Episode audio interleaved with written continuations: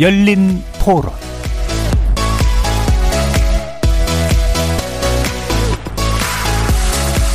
안녕하십니까. KBS 열린 토론 정준희입니다.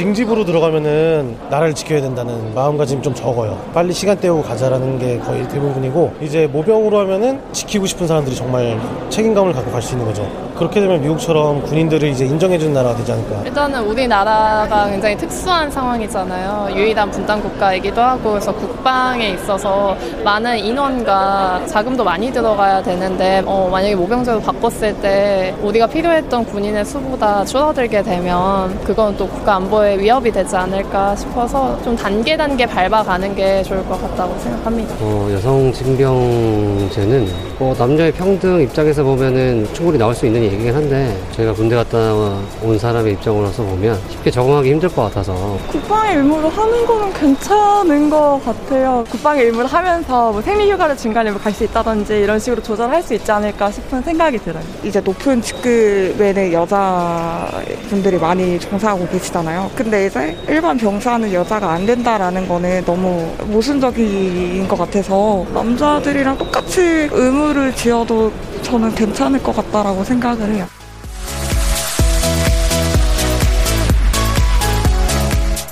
거리에서 만나본 시민들의 목소리 잘 들어보셨습니까? 오늘 토론 주제는 모병제 그리고 여성징병제 어떻게 생각하십니까? 입니다.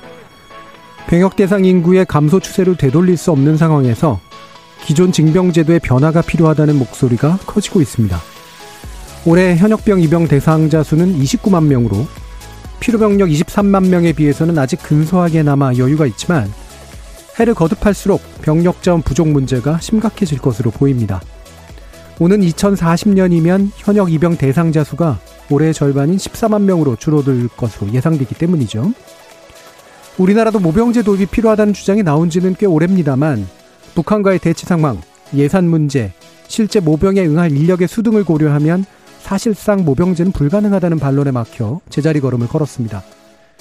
그런데 최근 정치권에서는 이른바 한국형 모병제, 즉 6개월의 의무 복무를 거친 사병 중에 지원자를 선발해서 직업군인으로 전환시키자는 의견이 나오고 있는 한편 병력 부족분을 여성과 30세 미만의 제대자 중에서 선발하는 등 여러 혼용 방식을 제한하는 움직임도 나타나고 있죠. 그래서 오늘 KBS 열린 토론에서는 네 분의 국반 전문가 모시고 현행 징병제가 인구 절벽 시대에도 지속 가능할지 진단해 보면서 모병제 도입에 관련된 찬반 의견 짚어보고요. 한국형 모병제 및 여성 징병제 관련 쟁점에 대해서도 다각도로 조명해보는 시간 갖겠습니다. KBS 열린 토론은 여러분이 주인공입니다. 문자로 참여하실 분은 9730으로 의견 남겨주십시오. 단문은 50원, 장문은 100원의 정보 이용료가 붙습니다. KBS 모바일 콩, 트위터 계정 KBS 오픈, 그리고 유튜브를 통해서도 무료로 참여하실 수 있습니다. 시민 논객 여러분의 뜨거운 참여 기다리겠습니다. KBS 열린 토론 지금부터 출발합니다. 살아 있습니다.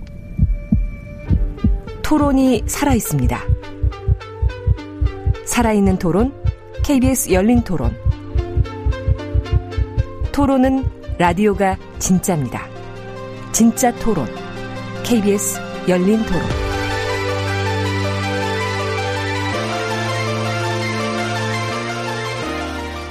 자, 오늘 함께 해주실 네 분의 전문가 소개하겠습니다. 먼저 김대영 한국국가전략연구원 연구위원 나오셨습니다. 안녕하십니까. 자, 그리고 이상목 국방대 국방관리대학원 교수 자리하셨습니다. 안녕하십니까. 예비역 공군중장이시죠? 진호영 국민대 국방경영연구소 연구위원 함께 하셨습니다. 안녕하십니까. 자, 그리고 차두현 아산정책연구원 수석연구위원 나오셨습니다. 네, 안녕하세요.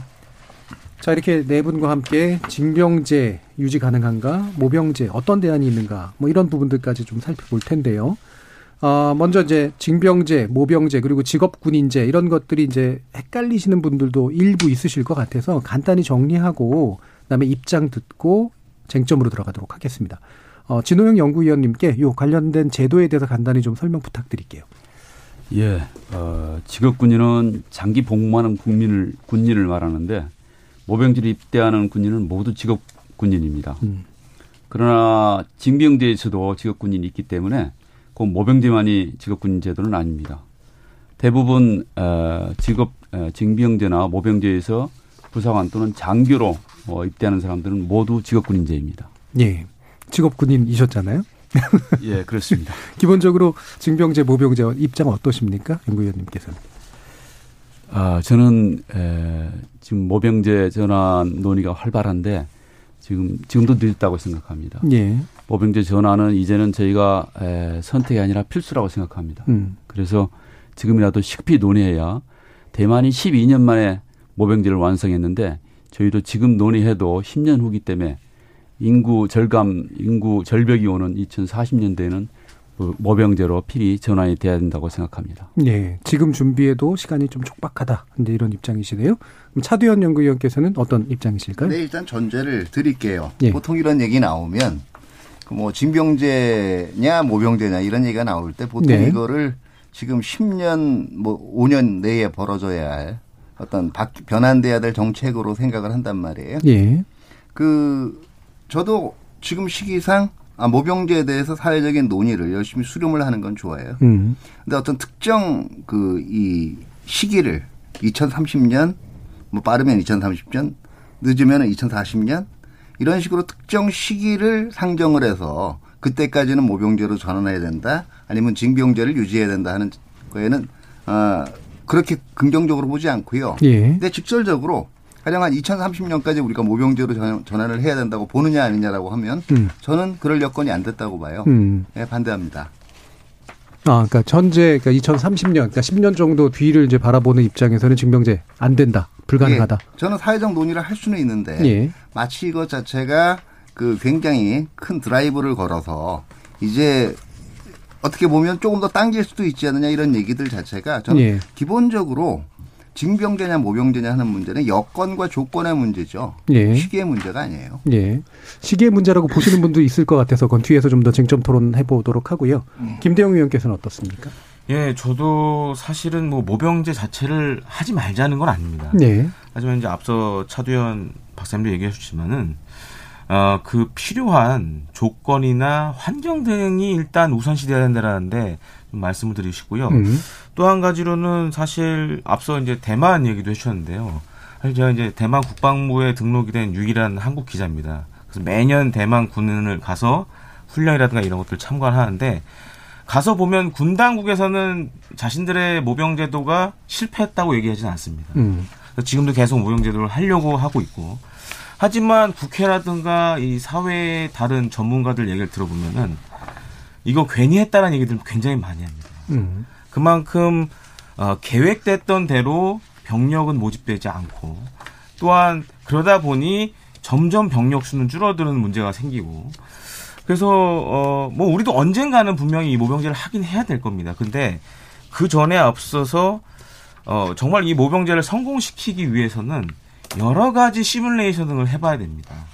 그래서 일단 일단 그런 시뮬레이션도 중요하고 환경적인 요소, 우선 안보적인 상황이 과연 우리가 모병제를 할 상황인가라는 거에 대한 좀 그런 여건도 좀 봐야 되지 않나 이렇게 생각하고 있습니다. 예, 알겠습니다. 이상목 교수님. 예. 이게 지금 정치권에서 이 문제를 거론했다 해가지고 이게 이슈화될 문제가 아니고요. 예. 이 분야에 대해서 20년 이상 연구한 사람으로서 연구한 사람으로서 모병제 도입에 관련된 문제는 이미 지금 거론되고 있는 인구 동태적인 문제에서 비롯됐다고 이야기는 하나 사실은 그 전에 국민 경제적인 어떤 측면에서 사회적 비용이 너무 컸고 두 번째는 안보적 차원에서도 과연 프랑스 혁명 시기에 도입된 징병제도 자체가 지금까지 유지되는 데 있어서 시기적으로 군사 전략적으로 또는 군사 기술적 측면에서 과연 이게 전쟁에서 승리할 수 있는 그런 군 구조냐 하는 데 있어서 전략적인 차원에서도 문제가 있고요. 예. 세 번째는 제도란 그 자체는 국가 안보를 튼튼히 하기 위한 제도에 되는데 이 제도 자체가 목적이 되고 사실은 사회 갈등을 이야기하는 아주 원천이 되어버렸다는 겁니다. 음. 그래서 제도적, 사회 제도적인 문제, 또 안보적인 측면, 국민 경제적인 측면, 이 더해졌는데 지금 와서는 인구 동태적인 측면이 강조되다 보니까 이게 예. 좀 시급해졌다라는 이야기입니다. 예, 그러니까 인구 동태적인 측면은 어떤 면에서 보면은 그 우선순위로 치면은 그렇게까지 중요한 건 아니었는데 아니죠. 시급하죠. 지금은 팩트가 상당히 시급하죠. 예. 왜 그러냐면은 우리가 지금 2022년도에 어, 가용 인력이 제가 계산한 바에 아마는 한 24만 9천 명 정도 됩니다.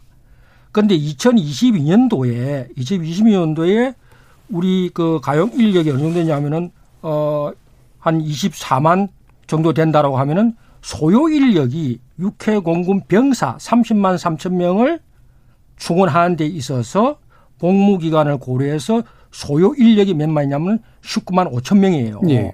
그렇다면 여기에는 장교 용어라든지 부사관 용어라든지 또 대체공무 인력이라든지 그 모든 걸 다 제외한 인력입니다. 순수 병사만 30만 3천 명을 충원시켰는데 그건 20만 명이 들거든요. 그렇게 봤을 때 지금 2022년도에 어 24, 5만 원 됐다가 지금 그 인구가 가용 인력이 점점 줄어서 지금 2032년이 되면 20, 21만 6천 명이 가용 인력이 되고요. 2035년 되면 20만 명입니다. 예. 다시 말씀드려서 모병인재냐 징병제냐의 문제도 중요하지만은 지금같이 대군을 유지할 수 있는 여건 자체가 인구 동태적으로 충족되지 않았다는 문제거든요. 예. 그래서 사실은 발등에 불이 떨어진 거나 마찬가지다. 예. 라는 겁니다. 알겠습니다. 자, 그러면 이제 군의 규모를 유지할 거냐 말 거냐도 문제도 하나의 쟁점이고 유지하거나 또는 유지하지 않으면 어떤 식으로 그걸 충원할 거냐도 또 다른 쟁점이기 때문에 뒤에서 좀 더 논의를 해보고요. 지금 이제 아, 진호영 연구위원님하고 이상목 교수님 말씀 들어보면 결국 이제는 인구동태적인 측면에서라도 시급히 논의해야 된다가 두 분의 공통적인 의견이시기 때문에 시기의 문제를 여전히 굉장히 중요하게 지금 말씀하신단 말이에요. 아까 차두현 박사님 같은 경우에는 지금 그거 문제가 아니다 이렇게 얘기하신 이유 다시 한번 얘기해 주시죠 그러면. 시대적인 변화는 분명히 있어요. 네. 어, 프랑스 대혁명 시기의 징병제의 형태하고 지금 현대 국가들이 쓰고 있는 징병제의 형태는 분명히 틀립니다. 그리고 인구 동태적인 예, 측면에서요. 그 현재 쓰고 있는 그 징병제의 형태 자체에서 예. 모병제와 징병, 징병제를 제가 오기 전에 여러 가지 자료를 봤는데 아, 모병제로 전환하는 국가들이 많다. 이것도 정확하게 얘기한 팩트가 아니에요. 그러니까 논의가 예, 국가들에 따라서 예. 여건에 따라서 징병과 홈, 홈, 이 모병이 이제 왔다 갔다 하면서 혼용이 네. 됐는데 말이죠. 지금 그동안 그 과거에 징병제를 하다가 모병제로 그이 전환이 된 국가들에 대한 몇 가지 이 대표적인 공통점이 있어요. 특히 유럽 국가들 같은 경우 이제 첫 번째가 눈앞에 그 현저하고 급박한 위협이 사라졌습니다. 그렇기 때문에 기존의 병력 수를 유지할 필요성이 없어졌어요. 그러니까 제가 다시 한번 말씀드리는데 지금 인구 시기 문제가 중요하다라고 예, 아, 그래서 제가 얘기하는 예, 시, 예. 시기 근대와 현, 지금이 바로 지금 얘기하는 과거의 시점에 마치 그 징병제를 하게 되면 과거 과거에 사로잡혀 있는 생각과 같다라는 뉘앙스가 들, 들 수가 있기 때문에 제가 지금 교수님께서 그런 말씀을 안 하셨지만 듣는 분들은 그럴 수 있기 때문에 일깨워 드리는 거예요. 예, 그러니까 네. 지금 인구 인구의 추세로 봤을 때 인구의 예. 예. 그때 인구의 절벽 문, 인구 예. 절벽 문제에서는 결과적으로는 그 이 최적 인구, 아 그러니까 최적 병력 수를 조정해야 되는 작업은 저도 분명히 해야 된다고 네. 봐요. 예. 그런데 문제는 인구 절벽으로 해가지고 최적 아, 인구 절벽 때문에 최적 병력 수를 낮추 어느 정도 이제 삭감해서 운영을 해야 된다는 필요성은 저도 공감을 하게 되는데요. 예. 문제는 모병제로 전환을 해볼 때 그동안 모병제를 시행을 해가지고 초기에 시행착오를 겪었던 국가들 중에 상당수가 실질적으로 줄여서 그 이 상정을 했던 상당히 줄여서 상정을 했던 그 숫자도 못 채운다라는 거예요. 예, 예. 알겠습니다. 그럼 핵심적인 논의는 결국에는 인구 절벽에 대한 대응은 필요해서 어떤 병력 규모를 조정할 수는 있겠지만 그걸 모병제로 채우는 건 불가능하다. 네, 모병제도 이제 대안을 병력 조정 그 이 인구 절벽에 대응하기 위해서는 다양한 대안이 있어요. 병력 예. 상비 병력의 조정도 한 대안이고요. 예. 지금 아까 말씀하신 것 중에 여성 징병제도 사실은 고려할 수 있는 대안 예. 중에 하나예요. 예. 그러니까 그게 반드시 인구 절벽 때문에 모병제가 고려돼야 된다. 조기에 저는 그거는 한 요인이긴 하지만 영향을 미치는 예. 아주 결정적이고 압도적인 요인은 아니라고 봅니다. 네, 그러니까 결국 인구 절벽 문제에 대응해야 되는 건 맞는데 병력 자원을 조정하고 대신 징병제는 유지하면서 여성 징병제까지 고려하는 방식이 훨씬 더 타당하다. 일단 이렇게 묻고 계시는 건데요. 자, 지금 예, 이상목 교수님. 내가 말을 끊는 게 아니라요. 예. 우리 사회자님이 이 토론의 어떤 그런 맥을 잘 짚어 주셔야 되는 게 지금 여성 징병제 이야기가 나왔거든요. 예. 여성 징병제 너무 이야기가 더 복잡해집니다. 그래서 일단은 여성 징병제는 나중에 논의하기로 하고 예. 원래의 포커스에 일단 말씀하신 건 제가 정리한 거고요. 네. 이상목 교수님께서 징병제가 아니라 모병제가 인구 절벽에선 필요하다는 이유를 말씀해 주시죠. 예. 예. 아니 지금 우리가 어 2020년도에 50만 명을 유지하려 돼 있지 않습니까? 거기서 간부가 19만 7천 명이고 병사가 30만 3천 명입니다. 예. 그러면은 우리가 인력의 수급 계획을 보면은 가용 인력이라고 하는 인구 동태적인 어떤 측면이 하나 있고 수요로 하는 분야가 있거든요. 그 수요가 뭐냐면 하나는 우리 군이 지금 몇 만을 유지할 것이냐라고 하는 지금 50만이냐 30만이냐 문제가 있고요. 복무기간이 고려가 돼야 됩니다. 그래서 지금 30만 3천 명을 복무기간 18개월로 상정했을 때 소요 인력이 20만이 필요하다는 거예요. 예. 남성 인력이. 그런데 지금 공급되는 인력 자체가 점점 줄어들어 가지고 30만 3천 명이라는 인력을 유지할 수가 없는 그런 상황이 곧 도래한다는 겁니다. 예. 그런 상황에서는 다양한 국가 안보를 튼튼하게 하기 위한 건설의 건설을 위한 새로운 대안이 많이 나와야 되는데 그 대안 중에서 가장 충격적으로 충격적인 어떤 대안이 될 수 있는 게 모병제가 도입됨에 따라서 방금 말씀드린 국민 경제적인 사회적 비용도 줄일 수 있고 사회적 갈등도 줄일 수 있고 국가 안보에 필요한 군사력 건설도 현대화시킬 수 있는 대안이 될 수 있다는 겁니다. 예. 예. 그러니까 인구 그러니까 인구 절벽 측면에서 그럼 대안으로 지금 생각하시는 건 예. 병력 규모를 축소하는 건 일단 포함돼야 된다라고 보시는 당연하죠. 거죠. 예. 당연하죠. 그다음에 모병제로 갔을 때 그러나 충원이 안 될 것이다라고 하는 말씀에 대해서는 어떻게 지금 말씀하실까요? 충원이 안 될 것이라고 하는 그 이야기는 대단히 단정적인 이야기죠. 예. 왜 그러냐면은 우리가 소요 인력을 몇만으로 추정하고 소요로 할 것이냐는 문제가 제일 중요할 것이고 그 인력을 충원시키기 위해서는 그 인력으로 지원하는 사람들에게 어떠한 메리트를 주어야 될 것이냐라는 문제가 상당히 대두될 수가 네. 있죠. 그런데 지금 많은 사람들이 전제하기를 지금의 군에 대한 이미지, 지금 병사에 대한 그 어떤 경험, 이게 사실은 과장되게 포장돼서 전달되는 소위 전달 체계의 문제점으로 해서 군에 대한 상당히 부정적인 이미지를 네. 갖고 있어요. 그것 때문에 그거에 대한 개선이라든지 그걸 또 고치기 위한 노력은 사실은 전제하지 않고 예. 현재의 제도에서 얼마나 갈 것이냐라고 하기 때문에 부정적인 어떤 대답을 많이 할 수밖에 알겠습니다. 없죠. 자, 그 부분에 대해서 이제 대만은 대만의 경험을 아까 얘기해 주셨었잖아요. 김대영 네. 연구위원님 부정적으로 보시는 이유는 뭔가요? 일단은 뭐 차두현 박사님도 말씀해 주셨지만은 사실 대만도 애초 20만을 목표로 이제 모병제를 시작을 했는데 어, 실제로 20만을 다 지금 못 하는 상황입니다. 계속 이제 뭐 18만 그래서 지금은 15만 얘기까지 나오는데 그만큼 이제 사람을 모은다는 것 자체가 쉽지 않고 또 한 가지 이제 국방 예산 측면에서 봤을 때는 이제 인건비 문제가 또 붙는 거죠. 사실 지금 모병으로 입영되는 대만군 예를 들어서 우리로 치면 이등병에 해당되는 병사 같은 경우에는 제가 계산해 보니까 우리나라 돈으로 한 130만 원 이상 받는 것 같아요. 근데 그 130만 원 돈이 대만에서는 꽤 많은 월급에 속합니다. 예. 혹시 대만에서 그렇게 모집이 잘 안 되는 이유에 대한 분석이 좀 있었나요? 뭐 여러 가지가 있는데요. 일단은 과거와 달리 그, 그 징병 같은 경우에는 반드시 군에 가야 되는 거지만 이건 선택이잖아요. 예. 그러다 보니까 아무리 와- 많이 월급을 줘도 어차피 군 생활이라는 게 개인의 자유가 조금은 제한을 받지 않습니까?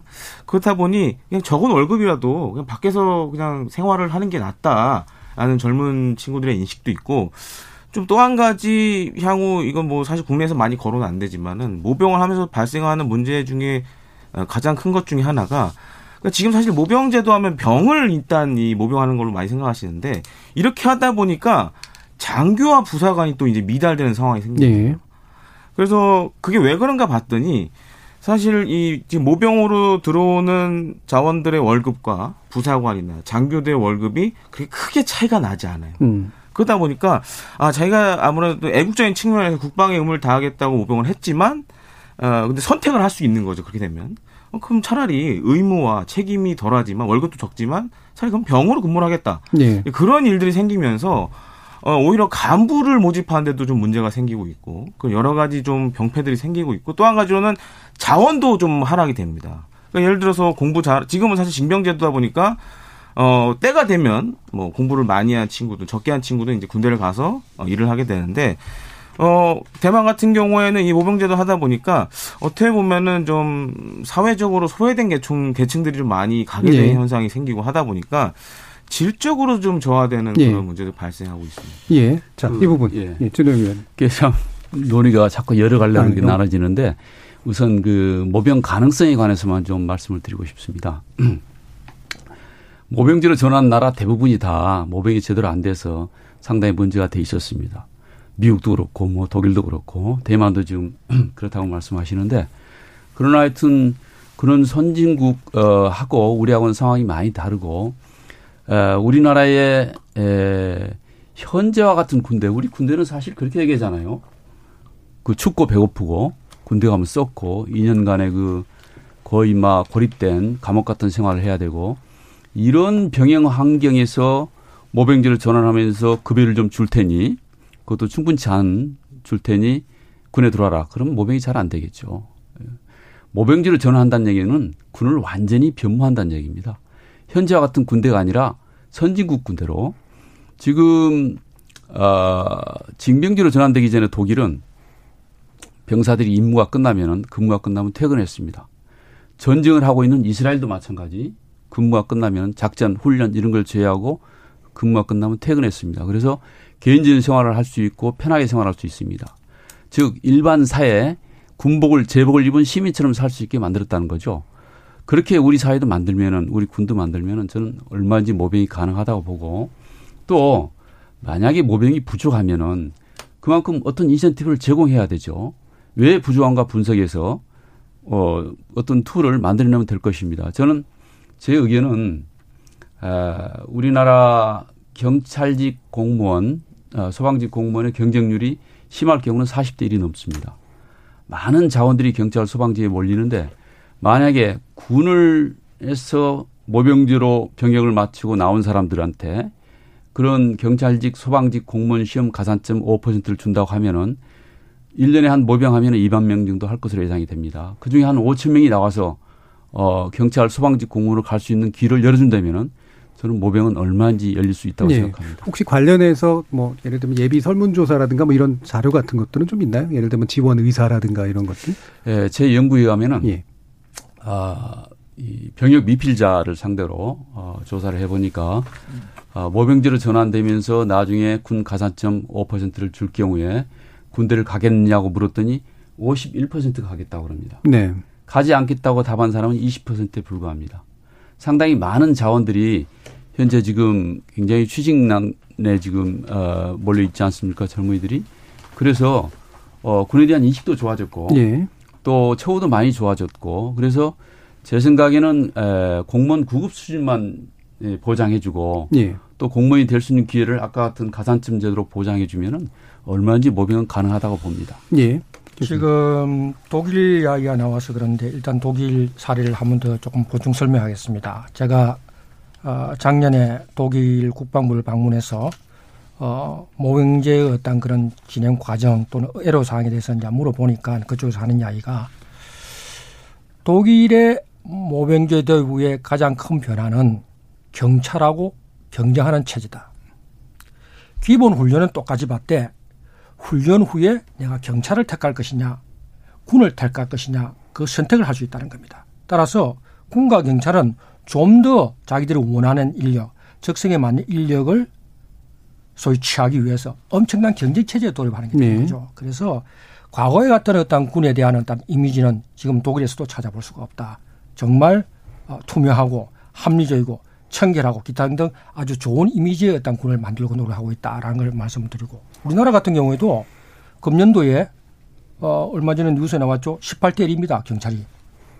지금 우리 군 간부 특히 그 부사관들 보면은 장기 지원자가 되, 어, 장기 요원이 되기 위해서 엄청나게 정신이 치열하거든요. 학력도 좋습니다. 특히 우리나라를 그 외국과 비교하는 데 있어서 가장 큰 문제가 되는 것이 학력을 비교를 많이 합니다. 미국 같은 예를 들면서 특히요. 근데 우리나라 같은 경우는 지금 고졸자는 얼마 전만 해도 군에 가지를 못했어요. 학력과 신체 조건을 봤을 때 학력이 뒤진다 해가지고. 그런데 미국에서 대학 교수들이 이야기하기를 한국은 9년이 의무, 복- 의무 교육기간인데 불구하고 98%가 고졸 이상이라는 거예요. 그리고 봤을 예. 때 외국의 사례를 우리에 접목시키기는 조금 무리가 있다. 예. 자, 그래서 두 분의 이제 견해는 지금 모병제를 뭐 여러 가지 조사 결과도 좀 있고 해서 어, 기본적으로 병력 자원의 수준이나 아니면 인센티브가 주어졌을 때 거기에 반응하는 정도로 보면 충분히 recruiting이 가능한 수준이다라고 이제 보시는 네. 거잖아요. 예. 아, 일단은 그 어느 만큼 그 intensive하게 조사를 해봤느냐에 대한 것도 있는데요. 그 이렇게 생각을 하시면 돼요. 그러니까 여기에 대해서 한번 제가 직설적으로 여쭤보는 게 그 총 인구 대비 제가 보기에는 그 그동안 모병제를 실시하고 있는 국가들의 예를 보면은요. 총 인구 대비 아마 판단을 했을 때 우리 현재 인구 수준이 지속된다고 얘기할 때 일단 모병제로 전환이 될 경우에 한 25만에서 30만으로 한국군 디자인을 짜야 돼요. 예. 그러니까 최대 해도 한 25만 될 정도로 디자인을 짜야 된다는 거고요. 예. 대표적인 게 이제 일본 같은 경우에요. 지금 그 1억이 넘는 그 일본에서 지금 23만의 자위병 자위관 총그 티오를 거의 잘 못 맞춰요. 매년. 그러다 보니까 오히려 자위관에서 병급에 해당하는 그 이 사급의 인원들을 점점 이제 그 위에 있는 부사관급들이 메워가는 현상이 발생을 하고요. 예. 기본적으로 대만도 왜 이런 편차가 발생을 했냐고 하면 군대를 가지 않은 군대 입대 연령의 이 인물들한테 직접적으로 이 설문조사를 하잖아요. 그러면 어, 뭐 나 갈 수 있을 것 같은데 이런 답이 나와요. 예. 근데 실질적으로 경험하는 군대라는 곳은 또 다른 곳이라는 얘기고요. 실질적으로 제, 저는 그 말씀에는 공감을 하는 게 지금 병역 문화에서는 절대로 모병제 못 합니다. 대표적인 3D거든요. 예. 욕먹고, 위험성 크고, 모독당하고, 이런 상황에서 안 가요. 받고 가야 되는데 그 받고 가는 환경, 그러니까 가령 우리가 일반적인 서구 수준으로 바꾼다라고 하더라도 상당한 모병, 모병제 편차가 있다라는 걸 염두에 두고 시간표든 뭐든 이제 작성을 해야 될 거라는 얘기입니다. 예. 몇만 정도가 지금 병, 필요 병력이라고 보세요? 제가 볼 때는 아마 최대로 모집할 수 있는 병력이, 그러니까 모병절에서 뭐 장교 부사관을 병력, 포함해서 예. 제가 볼 때는 아마 25만 수준을 모집을 하면 일본에 비해서도 인구 대비 두 배를 우리가 모병을 한 게 돼요. 상당히 선방을 한 게 됩니다. 그러니까 아마 25만 정도가 될 것이다. 예. 이렇게 생각을 하고 디자인을 해야 되는데 과연 모병 모병제로 전환을 했을 때 25만이나 한국군이 매니지할 수 있는 안보 위협의 감이 어느 그 총량이 어느 정도냐 이거는 또 생각을 해봐야 되는 거예요. 예, 그래서 제가 예. 말씀을 드린 거예요. 그 여러 가지 논의를 좁혀가는 것도 좋지만 모병제로 전환했던 대부분의 국가들의 세 가지 조건이 있어요. 하나가 아까 얘기한 눈앞에 현저하고 현저한 위협이 사라졌고 두 번째가 영국 프랑스 같은 경우에는 대부분 모병제로 전환하는 과정하고 과정과 핵무장이 일치했어요. 그 다음에 그 이 두 가지 조건 이외에도 세 번째가 그 앞에 상당히 광범위한 사회적인 요구하고 토론이 있었어요. 인텐시브한. 이거를 차분차분, 아, 차근차근하게 거친다면 그리고 이 조건이 예상보다 빨리 당겨진다면 저는 모병제 시기도 당겨질 수 있다고 봐요. 자, 마침 세 가지 조건을 얘기하셨으니까 이 세 가지 조건에 대해서 어, 여기서 예. 지금 하나가 지금 우리가 전제해야 되는 게 모병제로의 전환 자체가 군사력을 오히려 약화시킨다 하는 걸 전제하고 대화를 하면 곤란합니다. 그렇게 전제하신 것 같지는 어, 않은데요. 지금 아니요. 우리가 네. 약, 그, 그 말씀 먼저 하세요. 드릴게요. 그 다음에. 아니 지금 현존하는 위협을 운운한다는 이야기는 지금 모병제 전환 그 자체가 현존하는 위협에 대비할 수 없다는 걸 의미하는 거와 같다고 저는 생각합니다. 근데 네. 제가 지금 모병제를 이야기하는 거는 모병제란 거는 군사 전략적인 어떤 측면에 있어서 획기적인 새로운 전략을 구사하게끔 하나하나의 제도적인 충격이 될 수 있고요. 궁극적으로는 군사의 건설을 위한 하나의 방안이지 군사력 약화를 위한 거는 전제할 수가 없다는 겁니다. 예. 그래서 우선 전제가 달라요. 지금 현대전에 적합한 지금보다 더 나은 군사를 건설하기 위해서 모병제를 논의해야 된다 라는 예, 그럼. 바로 확인해 보죠. 이렇게 군사력 약화를 디자인하시는 건 아니요, 아니잖아요. 저는 군사력 약, 군사력이 약화될 거라는 뉘앙스를 준 적이 없어요. 예. 다만 이 병력 면에서 분명히 그런 문제점이 존재. 우리가 군사력이 왜 이렇게 커졌게요?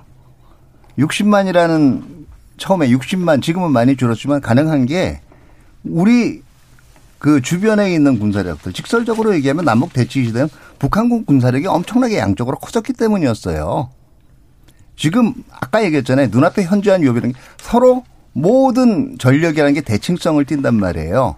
앞에서 100만 가졌는데 그 그와 대, 그와 맞, 맞대고 있는 상황에서 10만 가지고 막아낸 데는 아마 미국 정도 예를 대외고는 없을 거예요.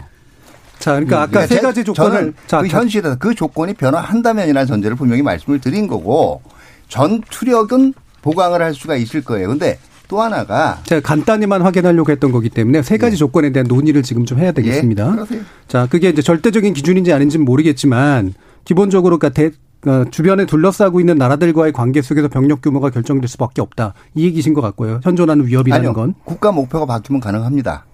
결국 국가의 방어 목표라는 게요.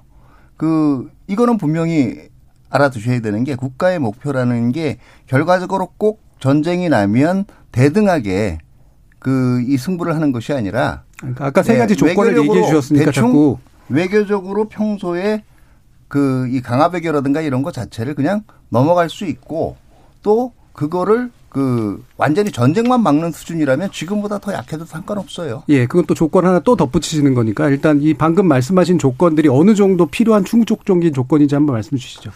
그 이제 병력 규모를 모병들 전환 얘기를 하면은 상수로 나오는 이야기인데 어, 이게 모병제 전환의 당위성의 두 가지 측면에서 저희가 짚어야 됩니다. 첫 번째는 뭐 앞서 말씀하셨지만은 이제 인구 절벽에 의한 어떤 그런 사회적인 현상 때문에 모병제가 하나의 대안으로 지금 거론되는 거고 인구가 줄어들기 때문에 모병제가 거론되는 것뿐이지 인구가 줄었기 때문에 꼭 모병제를 가야 한다는 얘기는 아닙니다. 두 번째는 어 전쟁 양상이 변했습니다. 지금 우리 차주현 의원께서도 북한의 병력 120만 명, 북한의 병력 수로 따지면 세계 최고입니다. 어, 예비군 병력이 700만 명입니다. 그런 나라 없습니다. 어마어마한 병력을 갖고 있고 우리는 이제 현재 국방개혁 2.0으로 50만 명으로 줄이고 있는데 북한의 절반도 안 된다. 거기다가 모병지 전환하면서 뭐 지금 말씀하신 25만 또는 30만을 얘기하고 있는데 어떻게 절반도 유지 못하겠느냐. 그래서 어떻게 전쟁을 북한의 이입을 막을 수 있겠느냐. 이런 우려를 하는 게 모병지 전환의 큰 지금 걸림돌인데 이게 병력이 곧 전투력, 군사력이라는 시각에서 매몰되어 있기 때문에 그렇습니다. 현대 전쟁은요, 전대 병력으로 전쟁하지 않습니다. 어, 걸프전 때 연합군이 한 40, 에, 다국제군이 한 40만이었습니다. 이라크군이 60만 명이었습니다. 그러나 한 달도 못 견디고 다 전쟁이 끝났습니다. 전쟁으로 병력을, 어, 전쟁을 병력으로 하는 시대는 산업사회 전쟁입니다. 2차전 당시, 우리나라 한국전 당시까지만 해도 전선에 병력을 깔아놓고 밀고 땡기고 뭐 그래서 결국은 진격에서 올라가서 압록강까지 차지하고 북한의 모든 군사력을 다 괴멸시킬 때 전쟁이 끝난다고 생각했는데 현재 전쟁은 그렇지 않습니다. 이라크전이나 걸프전에서 보면은 아주 짧은 기간에 정권을 장악하고 짧은 기간에 적의 중심을 마비시키고 그리고 에, 정신 못 차리는 상황에서 지상군이 들어가서 신속하게 들어가서 안정화 작전을 하는 형태의 전쟁을 합니다. 그렇다면 많은 병력을 유지할 필요가 없는 거죠. 첨단화된 장비와 군사 무기로 전쟁하는 시대로 바뀌었기 때문에 지금 우리나라가 모병지로 바뀌어야 한다는 이야기입니다. 예, 그 적정한 병력 규모는 어느 정도라고 좀 생각하시나요? 어, 지금 논의되는 것은 막 25만, 30만 얘기하는데 예. 제 견해로는 30만 명 정도가 적당하다고 보고 모병 병력이나 실제 전쟁을 수행할 때 그리고 에, 모병지로 전환된다고 그래서 지상군 병력이 완전히 어, 필요 없다는 이야기는 아닙니다. 예. 지상군이 어느 때 필요하냐면 반드시 전쟁을 끝낼 때 필요하고 특히 안정화 작전기에 많은 병력이 필요합니다. 따라서 초기 초전에 필요한 병력 정도는 상 예, 상비군을 갖고 있고 한 25만 명이 30만 명으로 나머지 안정화 작전을 위한 병력 어, 마무리를 할 수 있는 병력은 따로 예비 병력으로 정의화시켜서 갖고 있으면 된다고 생각합니다. 예. 김대영 연구위원님 또 말씀드려야겠네요. 예, 물론 그 최근에 전쟁 양상을 보면 지금 해주신 말씀들이 일부 뭐 맞는 것도 있지만은 사실 뭐 걸프전이나 이라크전이다 다 사막에서 일어난 전쟁이고 그만큼 어떻게 보면은 사실 이 적들이 숨을 수 있는 데가 많지 않은 곳이었기 때문에 그런 압도적인 하이테크 무기로 이길 수 있었지만 반대로 이제 우리나라를 보면은 꼭 그렇게 된다라고 100% 보장할 수는 없습니다. 대표적인 게 우리나라 일단 산지가 많고 뭐 앞서 이제 뭐 차대 박사님 말씀해 주셨지만은 일단 북한이 병력이 많기 때문에 이런 사각지대를 이용한 만약에 어뭐 그런 유사시 환경 상황이 생긴다 그러면은 어 그때는 사실 장비의 문제가 아니라 이거 사람이 막아야 되는 문제입니다. 그렇기 때문에 어 그리고 또 한 가지 좀 짚고 넘어가고 싶은 게 사실 뭐 반복해서 제가 대만 말씀드리지만은 아무리 이제 좋은 무기가 있어도 이 운용할 수 있는 사람이 없으면은 이건 그냥 고철더미에 불과합니다.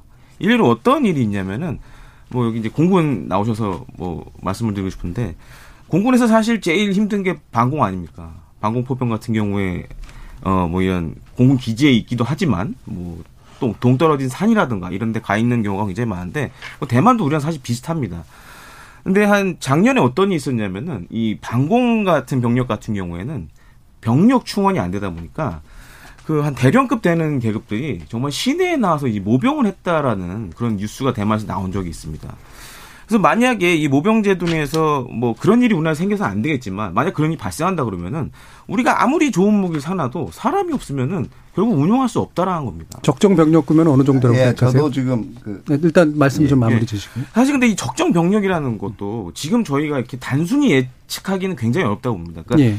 향후 안반도의 한반도의 안보 환경이 그야말로 평화롭게 가능면은 사실 뭐 25만이 됐든 그보다 더 적은 수가 됐든 가능하겠지만 만약에 지금과 같이 북한이 계속 핵을 가지고 있고 주변국들이 계속 우리 뭐 영토와 관련된 이런 분쟁을 일으킨다고 만약에 가정을 한다라면은 사실은 40만까지도 계속 유지를 해야 되는 문제가 생길 수밖에 없는 것이죠. 예, 그 부분은 좀 유동적이라고 네, 보시는 그 거고요. 전력 발전하고 예. 그 인력 감소의 관계를 말씀을 드릴게요. 지금 여러 가지 국가들마다 사례들이 있어요.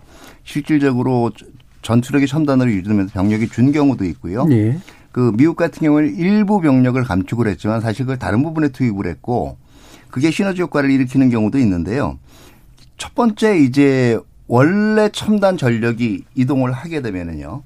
그 다음 병력들이 바뀌게 되는 게 업의 종류가 바뀌는 거지. 결과적으로 병력 자체가 줄어들지 않는 경우들도 굉장히 많아요. 가령 무인화되잖아요. 예. 무인화 드러나되면 병사의 역할들 자체가 직접 군장을 울러매고 상대방을 공격하러 들어가는 게 아니라 버튼 누르고 관리하고 하는 쪽으로 변환이 돼요. 예, 총 규모가 유지가 예, 된다는 말씀이시죠. 전력이 예. 첨단화될수록 전투 본연 기능보다 전투 지원 기능도 굉장히 강화가 됩니다. 예.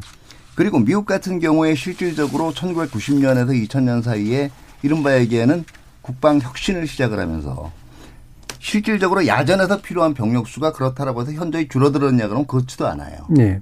그러니까 로봇하는 꾸준히 우리보다 더 지금 급속히 진행이 되고 있는데 병력 자체가 줄어드는 그 숫자 자체는 그것도 지금 이 병력도 적다고 계속 의회 보고서들이 나오고 있는 거거든요. 예. 알겠습니다. 잠깐요. 예. 우리가 크게 한번 보자고요. 군사력을 결정짓는 요소를 일반적으로 우리가 세 가지를 이야기합니다. 하나는 사람이 있어야 될 것이고요. 무기체계가 있어야 될 것이고 그게 상하는 기술이 있어야 될 거라고. 근데 지금 과거에는 우리 같은 경우는 인력과 무기체계의 대체 관계가 상당히 높다라고 판단을 해서 돈이 없기 때문에 무기체계가 없기 때문에 사람을 가지고 우리가 안보를 유지할 수 있다라고 하는 대량 노동지발적인 군부대를 유지를 했습니다. 그런데 지금은 보니까 전쟁의 양상이 달라져서 인력과 무기 체계의 대체 관계가 과거같이 높은 게 아니라 상당히 줄어들었어요. 다시 말해서 인력이 보다는 무기 체계에 의해서 전쟁의 성패가 자주 되는 상황이 됐다는 겁니다. 따라서 지금 무기 체계를 증가시킴에 따라서 전쟁에 승리하게 되고 인력은 인구 동태적 측면에서 줄어들 수밖에 없는 상황이다라는 말씀을 드리고요. 그걸 좀 더 깊숙이 들어가 보면은 그러면 방금 같은 거시적인 측면이 아니라 미시적으로 전투력이 무엇이 결정되느냐라고 보니까 한 세 가지 또는 네 가지 요소를 얘기할 수 있습니다. 제일 중요한 게 뭐냐면은 무기 체계죠. 사람은 있는데 무기 체계가 어느 정도냐라고 보니까 우리나라 같은 경우는 1인당 어 병력 어 저 저 국방부 자체를 무기 체계 집약도라는 어떤 측면에서 봤을 때 우리나라는 5만 불밖에 되지 않습니다. 한 사람에. 근데 미국 같은 경우 얼마냐? 45만 불이에요. 독일 23만 불, 영국 34만 불입니다. 호주만 해도 40만 불이 넘어요. 한 사람이 무장한 무기 체계 자체가 1당 10, 1당 100을 유지할 수 있을 정도의 예. 어떤 무기를 가지고 있다는 겁니다. 두 번째는 가장 중요한 게 뭐냐면은 징병제에서는 동기부여가 안 돼 있어요. 예. 네 가지 다 얘기하시면 너무 시간이 갈것 아. 같아서 적당히 딱 잘라주시죠. 그까지만 하고 다음에 예. 또 예. 이야기하겠습니다. 2부에서 더 얘기를 예. 하시면 좋을 예. 것 같습니다. 자, 왜냐하면 저 청취자 문자가 막 들어와 있어가지고요. 그거 먼저 소개시켜드리고 2부로 연결해서 아직 더- 더한 쟁점들이 있으니까 논의해 보도록 하겠습니다. 정기진 문자 캐스터. 네, 지금까지 청취자 여러분이 보내주신 문자들 소개합니다. 유튜브 청취자 기억비읍 시온님. 모병제 하면 군대 같은 특수한 조직 생활을 싫어하는 사람은 절대로 군대에 가지 않을 겁니다. 1795님. 일반 병과 관리병은 징병제로, 장비를 운영하는 병과와 특수병과는 모병제로 가야 한다고 봅니다. JOHD498님. 모병제에서 북한 중국에 휘둘리면 어쩌려고 이러는지 사방이 적국인 나라에서 모병제 타령을 하다니 김정은이 웃을 일입니다. 7910님. 여성 징병제는 무리가 있다고 봅니다. 일찍 결혼하거나 임산부가 될 수도 있으니까요. 여성 모병제 또는 여성 직업군인 제도를 확대해야 합니다. 종욱님. 군대 갔다 온 사람들에 대한 혜택도 생각 좀 해주세요. 가장 좋은 시기에 나라를 위해 국방 의무를 졌는데 오히려 조롱거리가 되고 있습니다. 사회 전반의 인식 전환이 필요해 보여요. 오윤재님. 현대전에서의 전투의 승패를 가르는 건 병력 규모가 아니라 첨단화된 무기입니다. 5994님, 현재 우리 군은 보여주기식 군대입니다. 대부분의 병사가 경험 부족으로 숙달된 병역 자원이 부족합니다. 8740님, 북한의 위협이 상종하는 상황에서 모병제를 하면 누가 군대에 지원할까요? 모병제라는 헛된 발상으로 나라를 위험에 빠뜨려서는 안 된다고 봅니다. 복무기간 연장, 여성 인력 충원 등이 대안이 돼야 합니다. K78765165님, 현대전이라는 개념 아래서 모병제 찬성합니다. 전문성을 요하는 전투 상황에서 징병제로는 한계가 있어 보입니다 해주셨고요. 유튜브 청취자 과식은 금물님. 월- 월급을 많이 주면 미국처럼 군대에 지원하는 사람이 많아지지 않을까요? 더불어 연사님들께 질문이 있는데요. 모병제 하면 유승준 씨 용서받는 겁니까? 라는 질문 주셨네요. 네, KBS 열린 토론. 이 시간은 영상으로도 생중계하고 있습니다. 유튜브에 들어가셔서 KBS 일라디오 또는 KBS 열린 토론을 검색하시면 지금 바로 토론하는 모습 보실 수 있습니다. 방송을 듣고 계신 여러분이 시민 농객입니다. 계속해서 청취자 여러분들의 날카로운 시선과 의견 보내주세요. 지금까지 문자캐스터 정희진이었습니다. 토론이 세상을 바꿀 수는 없습니다. 하지만 토론 없이 바꿀 수 있는 세상은 어디에도 없습니다.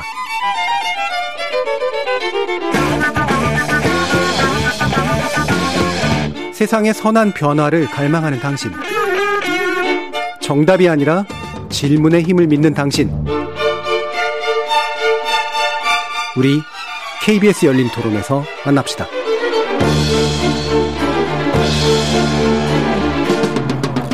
KBS 열린 토론 오늘은 모병제 그리고 여성 증명제 어떻게 생각하십니까? 라는 주제로 차두현 아산정책연구원 수석연구위원 진호영 국민대 국방경영연구소 연구위원 이상목 국방대 국방관리대학원 교수 김대영 한국국가전략연구원 연구위원 이렇게 네 분과 함께하고 있습니다. 유승준 씨에 대한 얘기가 투에서 갑자기 나와서 예, 진병제 때의 일이기 때문에 아마 복원이 불가능하지 않을까 싶은 생각도 있긴 있는데요. 뭐 그 논의는 뭐 굳이 필요하진 않은 것 같고요. 예, 아마 궁금하시긴 할 텐데. 자 아까 저 어, 이상목 교수님께서 이제 그 조건을 더 얘기해 줄 게 있으셨잖아요. 좀 더 예, 말씀 주시죠. 어, 전투력이 가장 필요한 게 무기 체계도 중요하지만은 동기부여가 정말 중요합니다. 제가 여기 계신 분들뿐만 아니라 국민 여러분께 지금 말씀드리고 싶은 게 우리 초급 지휘관인 어, 중대장이 가장 중요시 여기는 병사의 교육 훈련보다는 병사의 관리에 뭐 개인의 역량의 70%라고 제가 이야기를 했더만 아닙니다. 거의 90% 이상입니다라고 음. 이야기를 합니다.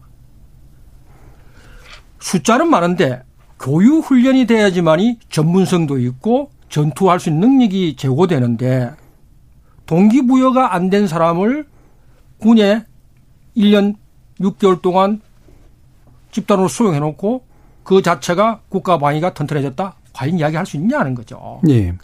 그리고 사회 심리적인 요소도 중요합니다. 군인, 특히 군인이 하는 역할 자체를 군인 스스로가 사회가 어떻게 보고 평가하고 있는가를 스스로 인지할 수 있- 있을 때 그야말로 전투력이 향상되는 거거든요. 예. 과연 우리가 지금 군인의 역할 자체를 그렇게 보고 있느냐 하는 데서 반성이 따라야 되고요. 예. 무엇보다도 교육훈련 전문성의 중요성입니다. 근데 이 문제에 대해서는 거론이 안 되고 그야말로 숫자가 많다 적다를 가지고 방위력에 대한 평가를 할 수가 없다는 이야기입니다. 예, 예. 그래서 그 모두에도 그 교수님께서 이제 모병제가 이제 바로 군, 디, 그러니까 군에 대한 패러다임의 전환을 위한 출발점이다 이제 뭐 이런 말씀하신 게 아마 그런 이유이신 것 같은데요.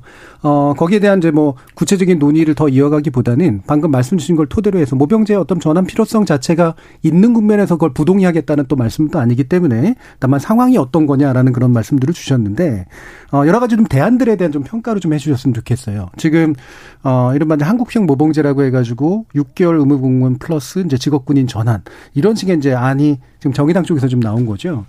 뭐 가능성이 좀 있다고 보십니까? 아 예, 어, 일종의 직무 혼합제인데 예. 어, 사실은 저희 나라 군제가 지금도 직무 혼합제입니다. 어, 해군이나 공군은 어, 지원해서 가고 또 장교들은 장교 부사관은 지원해서 가기 때문에 어, 여러 나라가 직무 혼합제를 어, 사용하기도 했고 또 어, 독일이 이 징병제 하에 그 복무 기간이 7개월 했습니다. 어, 그리고 지금 노르웨이도 현재 지금 다시 징병제로 전환되고 있는데 6개월 근무합니다. 무슨 얘기냐면은 7개월 동안 무슨 근무를 하겠습니까? 훈련 받고 준비되고 그래서 어, 전투화 되면은 예비역으로 편입해 놨다가 유사시에 동원해서 전시에 활용하겠다는 그런 제도입니다. 우리나라도 마찬가지 국민 개병제가 헌법으로 보장돼 있기 때문에 국민 개병제 입장에서를 고려해서 모든 자원을 다 동원을 해서 모병제로 잔류할 인원은 그대로 지역군위로 존속시키고 나머지는 전역해서 예비역이 편입돼서 어, 유사시에 활용할 수 있는 그런 제도로 바꾸는 것도 얼마든지 가능하다고 봅니다. 예, 충분히 현실성이 있는 제도라고 지금 예. 보시는 거네요. 예, 차도현 박사님. 네. 장기적으로는 그런 방안도 가능하고요. 제가 만약에 아마 바람직한 이행 방안이라면 사실은 예, 아까 말씀하신 것 중에서 동기부여 면에서는요. 예. 사실은 그이 징병제가 모병제를 따라갈 수가 없어요. 음. 뭐 쉽게 얘기하면 자기 조, 자기가 바라는 일을 하는 사람하고 그 끌려온 사람하고. 강제적으로 부여된 일을 네. 하는 사람하고의 동기가 같을 수는 없습니다. 다만 현실적으로 그런 그렇게 자기 그 이 좋아하는 일을 하고 싶은 사람이 특히 이제 군사적인 일에 대한 게 필요한 수만큼 모집되냐의 문제인데 제가 볼 때는 처음에 징병제에서 직무 혼합형으로 갔다 모병제로 가는 여러 가지 형태의 대안들을 고민을 해봐야 될 건데요. 장기적으로는. 근데 그동안 직무 혼합제라는 형태가 음. 그렇게 만족스러운 실험의 결과를 내지는 못했다는 거예요. 이게 1차 국방개혁도 한번 해봤거든요. 물론 이제 그 이 훈련이라든가 복무의 기한은 지금보다 훨씬 길어요. 예. 그 당시에 있었던 이른바 얘기하는 그 이 전문병사제, 유급 유급 지원병제, 그 다음에 이제 얘기되는 이른바 상근 예비역 제도 이런 것들이 모두 적정 인원수를 채우는데 실패를 했었단 말이죠. 그렇기 때문에 이런 문제, 저는 지금이라도 일부에서 아마 이거를 그 모집하는 형태로 병, 일종의 군, 군중에서 모집하는 형태로 experiment 형태로 해보는 거에 대해서는 가치가 있다라고 봐요. 예. 근데 다만 이게 아까도 말씀드렸듯이 10년, 15년, 아, 그러니까 10년 내에 이걸로 전환하기 위해서 어떤 로드맵을 잡는다? 저는 아직은 시기상조라고 보고요. 또 하나가 동기부여 면에서 분명히 예, 모병제가 유리하긴 합니다. 그런데 거꾸로 모병제가 가지는 거는요, 어떤 거냐면 그 이런 거예요. 안보 환경이라는 걸 자꾸 이렇게 안보 환경 얘기하면 저게 위험만 강조하는 전투력은 세진다라고 얘기하는데요. 사실은 어느 정도의 질적 우위를 가지면 양적으로 한 수백 명이 달려들어도 한 명이 다 상대할 수 있다는 정답은 있지가 않아요. 그 상대성들은 다 국가마다 틀려요. 그리고 이 양적인 우위를 양, 양적으로 줄어든 걸 충분히 커버할 만한 군사력을 그 또 첨단 무기를 얼마 얼마만큼 확보할 수 있느냐 이것도 굉장히 그 이 집중 다 비용이 드는 문제예요. 사회적 논의가 필요하다라는 예. 거고요. 그리고 그러기 때문에 지금 이런 experiment 과정들에서 어떤 딱 하나의 결론만이 정답이다 그럴 수가 그러기가 굉장히 힘들다는 현실을 아- 예. 알아주셨으면 좋겠어요. 알겠습니다. 이상 보겠습니다. 이게 지금 충원에 관계되는 이야기를 어, 하다 보면은 제일 이제 중요한 게 이제 보수 처우에 관계되는 예, 그렇죠. 문제겠죠. 제가 여기 문제에 대해서 조금 조사를 하고 계량 분석을 해보니까 장교 같은 경우에는 어, 우리 사회의 중견기업, 예를 들자면 중견기업의 어떤 그 그 대졸 또는 경력 사원하고 비교했을 때 어, 거의 뭐 대등소이합니다. 부산 같은 경우에는 어, 뭐 경력이란지 학력 기타 등등에 빠질, 따졌을 때 직업의 특수성을 감안해서 지금도 낮은 보수를 받고 있지 않습니다. 다시 말씀드려서 공직자, 공무원들 집단에서는 보수의 측면에서, 처우의 측면에서는 상당히 높은 집단이에요. 부사관도. 예, 부사관이. 어, 제가 구체적인 숫자는 이야기하지 예. 않겠습니다. 단지 여기서 중요한 게 뭐냐라고 하면 직업의 안정성입니다. 직업의 안정성이 우리 이 기득권에 있는 분들은 군인은 젊어야 된다는 의식이 상당히 강해요. 음. 그래서 빨리 해전을 해야 된다는 그런 어떤 그런 어, 의식 자체가 직업의 안정성을 사실은 해치거든요. 근데 외국의 군대에 보면은 장교 요원도 처음에 시작할 때 병사로 시작하고 부사관으로서 2, 3년 근무하다가 장교로 인간을 해서 지속적으로 근무하는 경우도 있고요. 부사관도 병에서 시작하되 부사관 요원으로서 활동을 하고 나중에는 또 장교 초급 장교로서 역할을 하는 경우도 있습니다. 예. 그래서 어떤 부사관이면 부사관, 병사면 병사, 장교면 장교 역할만 한다라고 하지 않고 다소 어떤 직업의 안정성을 기할 수 있는 그런 인사 제도의 어떤 개발이 필요로 하고 해외 사례도 많습니다. 예. 그렇게 봤을 때 지금에 있는 제도에 에, 그 픽스가 매몰돼서 인력을 충원할 것이냐 말 것이냐 되냐 안 되냐라고 하기보다는 어떻게 하면 제도적인 개선을 통해서 많은 인력을 충원할 수 있을까에 대한 고민은 따로 해야 된다라는 예. 이야기 말씀을 예, 드렸습니다. 그 부분 말씀 나와서 이제 김대우 위원님께 묻기 전에 제가 한 가지 더 약간 질문 드릴 게. 만약에 이제 그런 패러다임 전환을 했을 때 어느 정도의 예산, 어느 정도의 비용을 감당하면 될 것 같으세요? 그 예산을 제가 이 자리에서 뭐몇 그뭐 조다라고 예, 이야기는 얘기하지 하지. 않겠습니다만 뭐 이런 예. 식으로 접근을 해봐야 됩니다. 우리가 지금 징병제도를 유지하면서 과거에 연간 어 남성 인력이 40만 50만 됐을 때 사실은 1년에 소요 인력이 한 15만이면 60만 이상의 대군을 유지할 수 있었습니다. 네.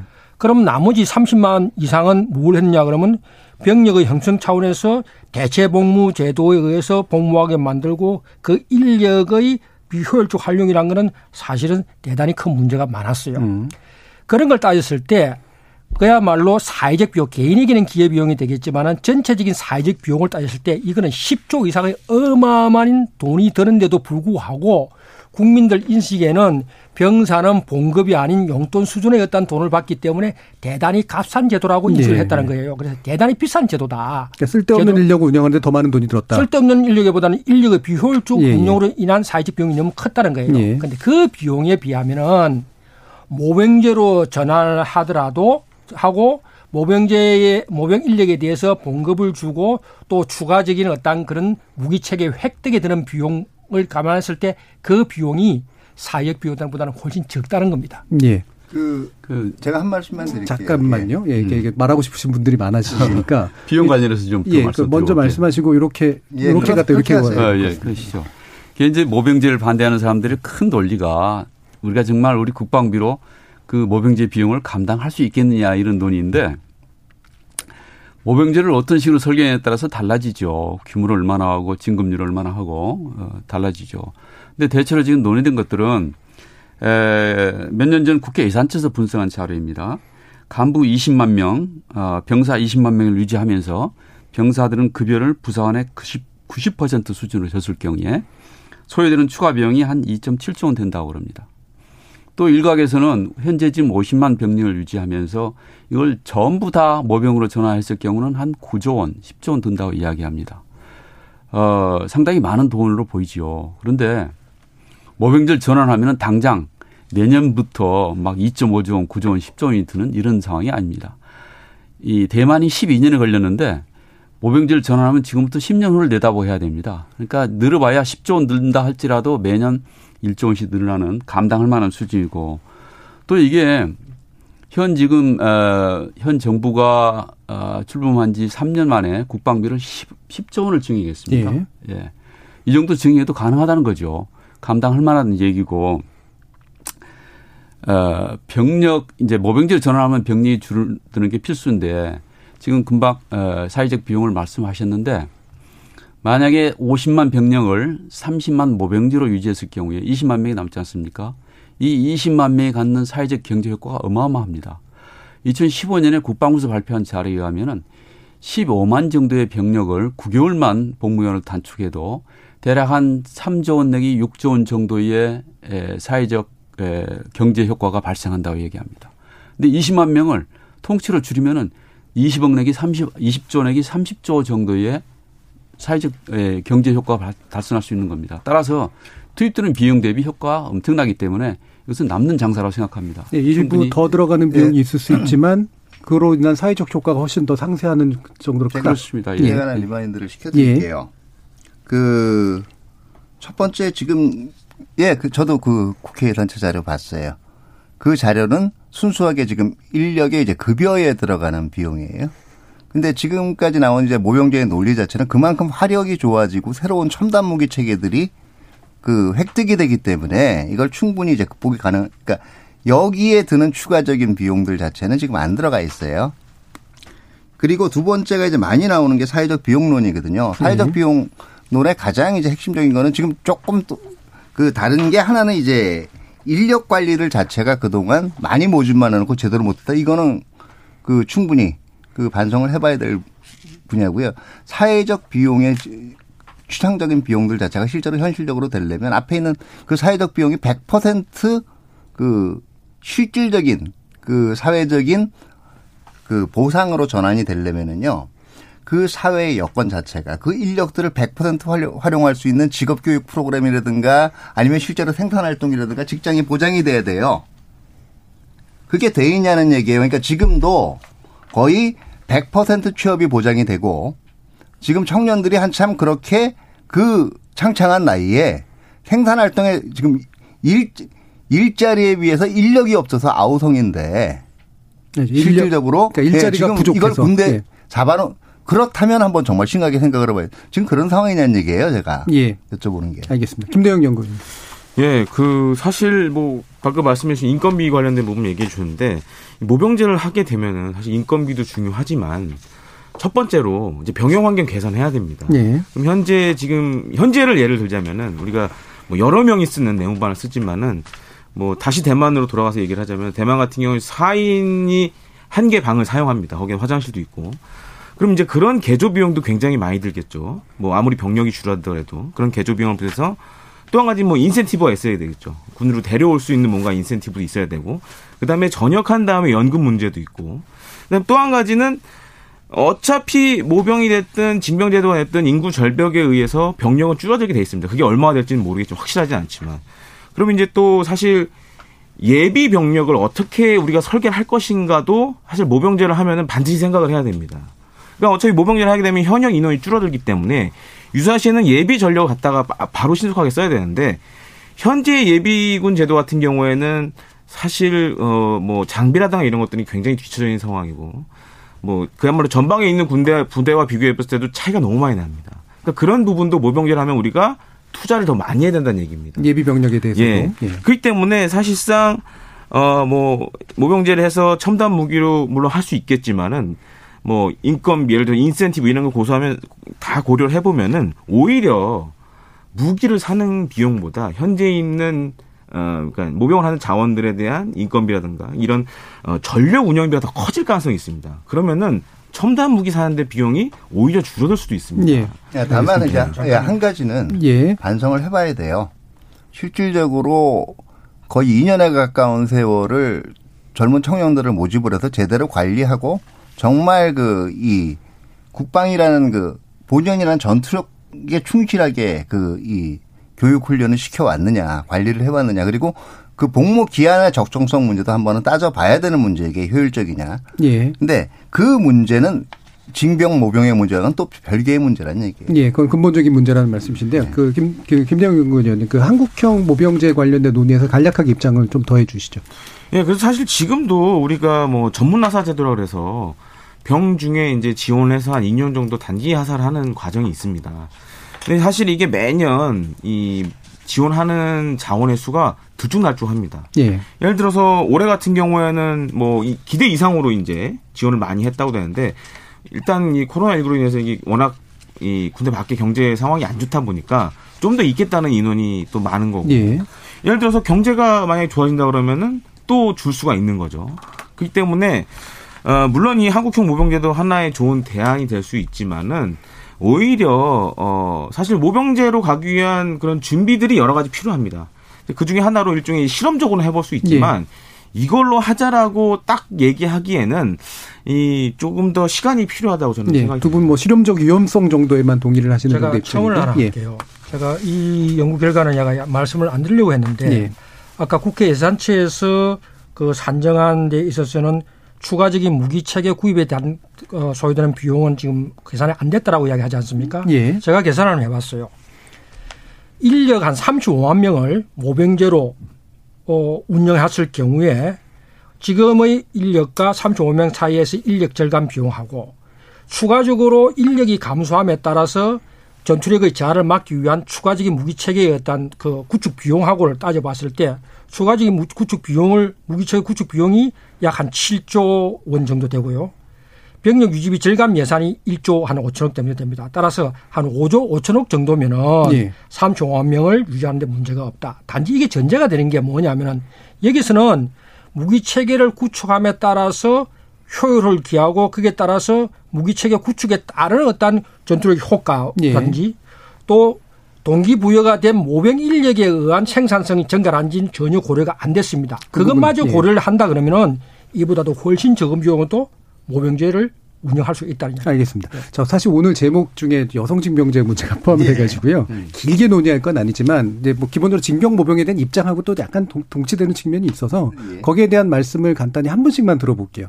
어, 박사님하고 네, 홍구 의원님. 예, 아, 예. 교수님이 하시겠어요? 예. 예. 저는 개인적으로는 그, 이, 정말 그 인원이 징병제를 유지하는 가운데서 부족하다면 예. 고려할 수 있는 한 대안 중에는 하나라고 생각을 하는데 음. 거기까지 안 갔으면 좋겠다라는 게 제 바람입니다. 예. 불가피하면 해야 되겠으나 아, 불가피하면 검토를 해봐야 되겠지만 예. 그게 아마 거의 마지막 수단 정도의 리스트에 들어가 있으면 있지. 음, 우선순위가? 그게 예, 우선순위가 위에 올라가 있는 거에 대해서는 별로 긍정적으로 보진 않아요. 알겠습니다. 지금 여성의 징병제 그 포함 여부를 어 사실은 오늘 사회자께서 이야기하셨는데 그건 상당히 위험한 생각이에요. 예. 어, 제 생각은 우리가 아니고요. 아니 우리가 어 헌법에는 국방 의무가 국민에게 다 있고 변칙법 안에서 여성으로 여성은 제외하고 남성으로 제한하는 이유가 어 그만한 이유가 있었고요. 그 제도를 70년 이상 지금 유지를 하고 있습니다. 음. 근데 군필자 가산점 제도가 위헌 판결이 난 이후로 병력 제도 자체가 남녀의 어떤 그런 대결의 장이 되어버렸어요. 예. 그거는 국가 안보적인 측면에서 대단히 바람직하지 못합니다. 어떻게 하면 국가 안보를 튼튼히 하고 군사력을 건설할 것이냐를 가지고 따져야 되는데 여성을 포함시킨다는 거는 형평의 문제를 엄청나게 대두시킨다는 이야기거든요. 음. 근데 형평의 문제가 아니라 방금 얘기한 군사력 건설과 사회적 비용을 줄이고 어떻게 하면은 그 어, 인구의 동태적인 어떤 그런 추이에 대응할 것인가를 고민해야지 예. 갑자기 여성을 징병제에 포함시켜야 된다 하는 논의는 대단히 위험한 발상이다. 네, 그러니까 잘못된 패러다임이 만들어질 수 예. 있다는 얘기신데요. 예, 예, 그 이제 여성 징병 얘기가 우리 저이 교수님 말씀대로 인구 동태학적 측면에서 줄어드는 인구 절벽을 해결하는 한 방편으로 지금 얘기를 하고 있는데 굉장히 경솔한 예. 생각들로 저는 생각이 됩니다. 아, 우리나라가 지금 인구 5천만 명입니다. 5천만 명에 25만 병력을 유지하지 못해서 여성을 동원하겠다고 얘기하면은 다른 많은 나라들하고 비교하면은 이건 정말 그 비교가 안 되는 상황인데 이스라엘이 지금 어, 현역 17만 명에 유지하기 어려워서 여성을 지금 징병으로 쓰고 있고 세계적으로 한 10여 개 국가가 여성 네. 징병을 쓰고 있습니다. 뭐 노르웨이 뭐 비롯해서. 근데 어 이스라엘은 18세 되면은 군에 들어가서 1년 동안 근무를 하는데 이스라엘 여자들도 이스라엘 여군들도 제대로 징병이 안 돼서 사회적인 문제가 되고 있습니다. 심한 경우는 50%도 안 됩니다. 이스라엘은 합법적으로 회피한다는 예, 말씀이시죠? 예. 기피를 하는 거죠. 합법적으로 뭐 대학을 가거나 출산을 하거나 해외에 나가나 음. 그러면 군에 안 가도 됩니다. 이스라엘은 우리보다 훨씬 더 국가안이 강하고 전쟁을 가까이 두고 있는 나라들도 그렇게 여성을 징병하기는 쉽지 않습니다. 음. 더구나 지금 우리나라처럼 세계 경제 에 10대 대국에 들어선 마당에서 우리가 어떤 과학화된 그 무기 장비 첨단한 장비로 얼마든지 전쟁을 수행할 수 있는데 마치 병력이 부족해서 전쟁을 못할 것처럼 해서 요즘까지 거론하는 것은 예. 상당히 예, 곤란한 문제라고 예, 생각합니다. 김대영 의원님, 아, 김대영 의원님 말씀을 하셔야 되겠다. 저한테 그러니까 여쭤볼 건 아니고요. 그 사실 뭐 우리가 어떤 식으로 모병제를 하던 간에 아무런 모병을 시작하면은 상당수 많은 병력이 아마 여성으로 들어올 겁니다. 이건 뭐 대만도 마찬가지고 미국도 마찬가지. 예. 미국도 많은 여성들이 병으로 활동을 하고 있습니다. 그렇게 고려를 해보면은 어 여성 뭐 이걸 징병제는 아니지만은 어떻게 보면 전 단계로 뭐 일종의 그런 뭐 어 모병제 비슷하게라도 한번 실험적으로 한번 실험을 해볼 수 있다라고 저는 생각을 하고요. 예. 그리고 사실 그, 어, 모병제 했을 때 만약에 남자들 수가 안 된다 그러면은 어차피 모병의 대상이 여성으로 갈 수밖에 없습니다. 어, 미국도 마찬가지고 대만도 마찬가지고 그래서 대만 같은 경우에도 여군들의 비율이 계속 늘어나고 있는데 그때 여성의 모병제라는 건 사병까지 이제 예, 포함해서 그렇죠. 하는 거죠. 사병으로 예. 여성들이 이제 많이 군에 들어가는 현상이 생기고 있는데 그렇게 되면은 어 사실 우리도 어쩔 수 없이 그런 길로 갈 수밖에 없는 상황이 올 수도 있습니다. 그렇기 때문에 어떻게 보면 여성 징병제라는 것도 음. 어 만약에 정말 자기가 원한다 그러면은 지원적으로 아니면 한시적 실험적으로 한번 해볼 가능성이 좀 있지 않나 예. 보여집니다. 자, 이제 마무리 발언할 때가 이제 1분 30초 정도뿐이 안 남았거든요. 그래서 시간 예. 고려하셔서 이제 저는 말씀- 이게 여성진명제 문제는 그뭐 감정의 문제라든가 성, 성 평등의 문제에서 접근하는 건 어리석은 생각이. 근데 지금 많이 얘기하는 게 첨단화 과학화잖아요. 예. 예, 근력으로 인해서 전투력이 결정되던 시대가 지났단 말이에요. 여기에 대해서는 하- 판단력이라든가 순간적인 그 사고상의 순발력이 강한 쪽이 훨씬 더 강해질지도 몰라요. 예. 그렇다면 결과적으로 여성 징병제라는 게 왜 여성 자원까지를 꼭 그 선진국이 동원해야 되느냐인데 그거 자체가 오히려 구시대적인 발상이에요. 음. 네, 알겠습니다. 자, 진호영 연구위원. 예. 어, 마무리 발언. 예, 마무리 발언 자. 예. 그 모병제로 전환한 나라들의 공통점을 분석해 보면은 재미있는 결과가 나옵니다. 일단 국민 소득이 3만 불이 넘는 나라. 그다음에 그 육군의 병력이 전체 총 병력이 60% 이하인 나라. 또 그 어떤 미래전에 대비한 어떤 국방 혁신이 일어난 나라. 그다음에 어떤 인구 동태적인 측면에서 다시 한번 병역제도를 검토해야 되는 나라. 마지막으로 모병제가 정치적인 이슈가 되는 나라가 모병제로 전환했습니다. 제가 본 데는 딱 우리나라가 지금 그 시점에 와 있는 것 같습니다. 자, 30초 쓰실 분 계십니까? 예. 이 모병제 도입은 사실은 포괄적 안보의 측면에서 접근해야 된다. 제일 중요한 게 부강병해야 된다. 나라는 부유하고 강병을 위한 어떤 제도적인 어떤 그런 개선이어야 돼야 되고 지금 공교롭게 인구 동태적인 어떤 측면에서 어떤 충격이 있었기 때문에 여기에 대한 논의가 아, 되고 있지만은 여기에 그치지 않고 보다 강하고 보다 부유한 나라를 만들기 위한 하나의 논의해야 된다라고 알겠습니다. 싶습니다. 예, KBS 열린 토론 오늘 어, 뜨겁게 토론해 주신 네 분께 모두 감사드리고요. 오늘 토론 함께해 주신 김대영 한국국가전략연구원 연구위원, 이상목 국방대 국방관리대학원 교수, 진호영 국민대 국방경영연구소 연구위원, 차두현 아산정책연구원 수석연구위원 네 분 모두 수고 많으셨습니다. 감사합니다. 네, 수고하셨습니다. 어, 생방송 놓치신 분들을 위해 저희 팟캐스트 준비되어 있고요. 매일 새벽 1시에 재방송도 됩니다. 저는 내일 저녁 7시 20분에 다시 인사드리겠습니다. 지금까지 KBS 열린 토론 정준이었습니다.